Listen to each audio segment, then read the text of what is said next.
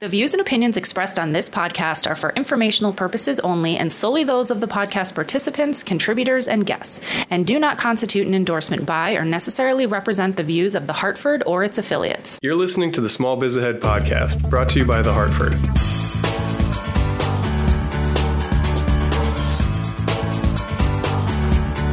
Welcome back to the Small Biz Ahead podcast. I'm Elizabeth Larkin from The Hartford. I'm here with Gene Marks from the Marks Group. And we're live on And video. we're live. This is our first video that we are I doing know. together. Actually, a couple months ago, we said this is our first video, Hmm. and we had videotaped it. And then when we got the video back, we were like, "Oh my god, we can't post that." it is it is insane. So just a couple of shout outs. I just want to say for all of you guys watching for the very first I know we're timed here, but Yeah. we're using Mevo. M E E V O, which I've used at other clients and absolutely love this technology. It is uh, uh it's just a few hundred bucks. And It's a we got video camera. Video camera with audio. It's got an app. It connects into our you know the phone, and then you can go back and uh, do different things. So that that's item number one. And item number two is this is the Hartford Stag. Everybody, the stag's name is Larry. Correct? Larry. Correct. Larry. Okay. So And just I'm so that's a little sure Hartford. People trivia. usually, when they think of the Hartford, do they think of those commercials with the stag like going up the mountainside. And Hmm. Yes. I remember them back when I was little. Like they would be on like during the Olympics or something, and it was like very like a big deal to see the stag. I see. In an, in a When I think of the Hartford, I think of I think of you. Oh, thank you. That's who I think of. And also on the video topic, you know how Gene in every episode, if you're a new listener, you'll quickly find this out. Gene always thinks every small business owner should have a YouTube channel. Yes. If you're do. thinking about doing that, the Mevo, which we'll put it in the show notes, is probably a good purchase for you. I agree. I agree. So we'll let you know how we're making out with it. Yeah, but it's, we'll give it- you I have a lot of clients that use it. It's a good little tech. cool. Carry on. So, after we hear from our sponsor, we are going to answer a question about requiring minimum purchase prices for customers if they use their credit card. We'll be right back after we hear from our sponsor.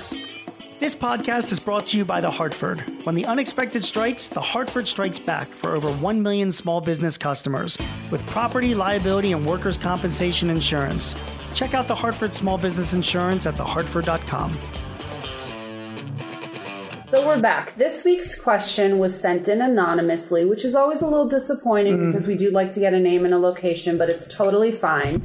Um, if I were an- asking this question, I might try to be anonymous as well. So the question is, quote, am I losing business by requiring a minimum purchase for customers who want to use their credit cards, unquote. So Gene, I'm going to let you tackle this one because I know you have very strong feelings about Uh, this so topic. yeah, um, you're you're losing my business if that is the case. I, I it was I wrote about this recently. I talked about this um, elsewhere. I was you know I was coming home. Um, I, it was I'm, I was on a Sunday and I wanted to just get a bag of chips from like a convenience store. It was in Philly, and I went in there and the bag of chips was like I don't know two bucks or whatever it was, but they had a minimum ten dollar purchase, you know, for you know, if, you're going to use a credit card. Yeah. Now, number one, I don't know who's using cash anymore, right? I mean, like, I don't know. I you know, I, I use a credit card. I don't even carry cash anymore with Yeah. me. I walk in there to make the purchase. The the and it was not her fault. It was just the woman behind the counter.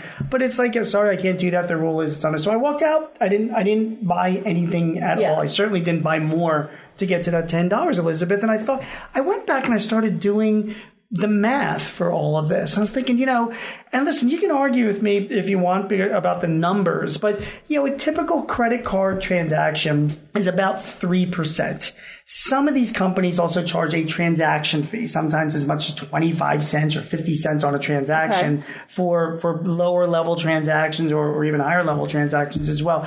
My, my point is, is that, you know, this bag of chips was two bucks if there was a sign that said, listen, we're going to charge a 20% overcharge or surcharge on any purchases made, you know, under $10, I probably would have done that. I would have paid two dollars and forty for cents. potato chips. Yeah, and that would have covered the cost of the credit card fees for the business Although owners. that's annoying when they do that too, but you know, it's here. Listen, we're talk, give me an option at Yeah. least, right? I mean, the I have no option here. I mean, I'm certainly not going to spend ten dollars buy ten dollars of chips. Yeah. So, okay, if you want it, then you. And that's the way it is with a lot of uh, businesses in general. My dad had always told that to me about you know about customers themselves. Like you never walk away from a customer. You just you give them options, and maybe those options That's are something they point. yeah they decide to walk away from. So if you said to me, "Listen, we're gonna char- we're gonna charge an extra buck on any transactions under ten dollars," I'll make that decision if I decide not to. Yeah. And I truly believe that there are many you know many customers that would say, "Fine, I, I get it. You know, we all understand about the fees. I'll pay the extra buck because I want to buy this four dollar item or this five dollar item." So to answer the question that came in, Elizabeth, yeah, I think you're losing business if you have this minimum ten dollar you know purchase on credit cards. And plus, I just think you're. I don't know. I just think it's so old school. Everybody's using credit cards nowadays. It's just Yeah. it's not thinking ahead. You there. always use the example of Sweetgreen, and they sell Yeah. they're salads, expensive salads. yeah, stuff that I don't normally buy. They, but, right. kale, yeah, yeah, right. sprouts, Right. yeah. Um, but they don't even accept cash. They only take credit That, cards. that is correct. And then there's the extreme, which we've talked about before. If you go into like local mom and pop restaurants that only take cash, Yeah. and then you got to go to their ATM in the back of the store Yeah, and, and pay a three a- dollars yeah. surcharge to use their stupid you know ATM machine. That drives me. You got to give options to your customer. Don't let a customer willing to spend money right now. I don't know if this grocery store how well th- these people are doing, but I don't know, two bucks or two fifty. It's still how many of there are people Yeah. like me that are walking out the door. It seems like a convenience store as well. Like you're not typically going to make a purchase over ten dollars there, I know. I unless couldn't- you're buying gas. Yeah, I mean, yeah, I agree. Now, this store in particular had like I don't know, they had like a beer refrigerator with specialty beers. I guess people are going in and buying six Yeah. packs or whatever, and that's fine. But I don't know. I just can't imagine turning away a customer and saying no, unless you spend ten dollars, we're not going to take any of your money at all in the convenience store business. So So I'm sure that other business owners listening to this or watching are going to have comments, Sure. and we definitely want to hear from you. You can leave a comment in the show notes, leave a comment on the Facebook post. We'd love to hear your stories about why you either choose to have a minimum credit card payment option or if you decided to get away get rid of that like Yeah. tell us what you decided to do but in answer to the question give your customers options Yeah, and, and we can take this debate online, and if we want to go through the numbers together, I'll be happy to do that. Um, there's a great site called NerdWallet, which does a lot of credit card comparisons that are out there. Um, so happy to take this debate with you online and go through the numbers. But I still say, even if the transaction was an extra two dollars per transaction. I, I still say, okay, then at least give that option to your customers because I still believe that there is a percentage that will take that option and pay. Yeah. And, you know, cash is green or Yep. plastic or whatever it is. Definitely. Okay. All right, we'll be right back with Gene's Word of Brilliance after we hear from our sponsor. Do you want to start a business but don't know how to leverage your skills and strengths? Small Biz Ahead has you covered. Our new ebook, Opportunity Knocks How to Find and Pursue a Business Idea That's Right for You, will help you determine the best markets for you to start a business in, how to set up a business based on your personality, and how to put your ideas into action with a solid business plan. Go to smallbizahead.com and click the link in the show notes to download your free copy today. And we're back with our Word of Brilliance. So my word today, this is one word. Usually it's Great. more than one word, but okay. So here's my word today. It is um, it's a company. It's it, the word is people dot AI. You can Google this company. Um, it is a small technology startup, and, and I became aware of them because they recently received a $30 million round of financing. This is a pretty well-known uh, venture capitalist. But what I really like about this company is that they are they are working on artificially intelligence-driven software that helps make the sales process easier. So to put this into plain English, say you have a system like uh, like a Salesforce.com or a, a Zoho or a Microsoft whatever, a CRM system, a customer relationship management system. Say your salespeople are using that.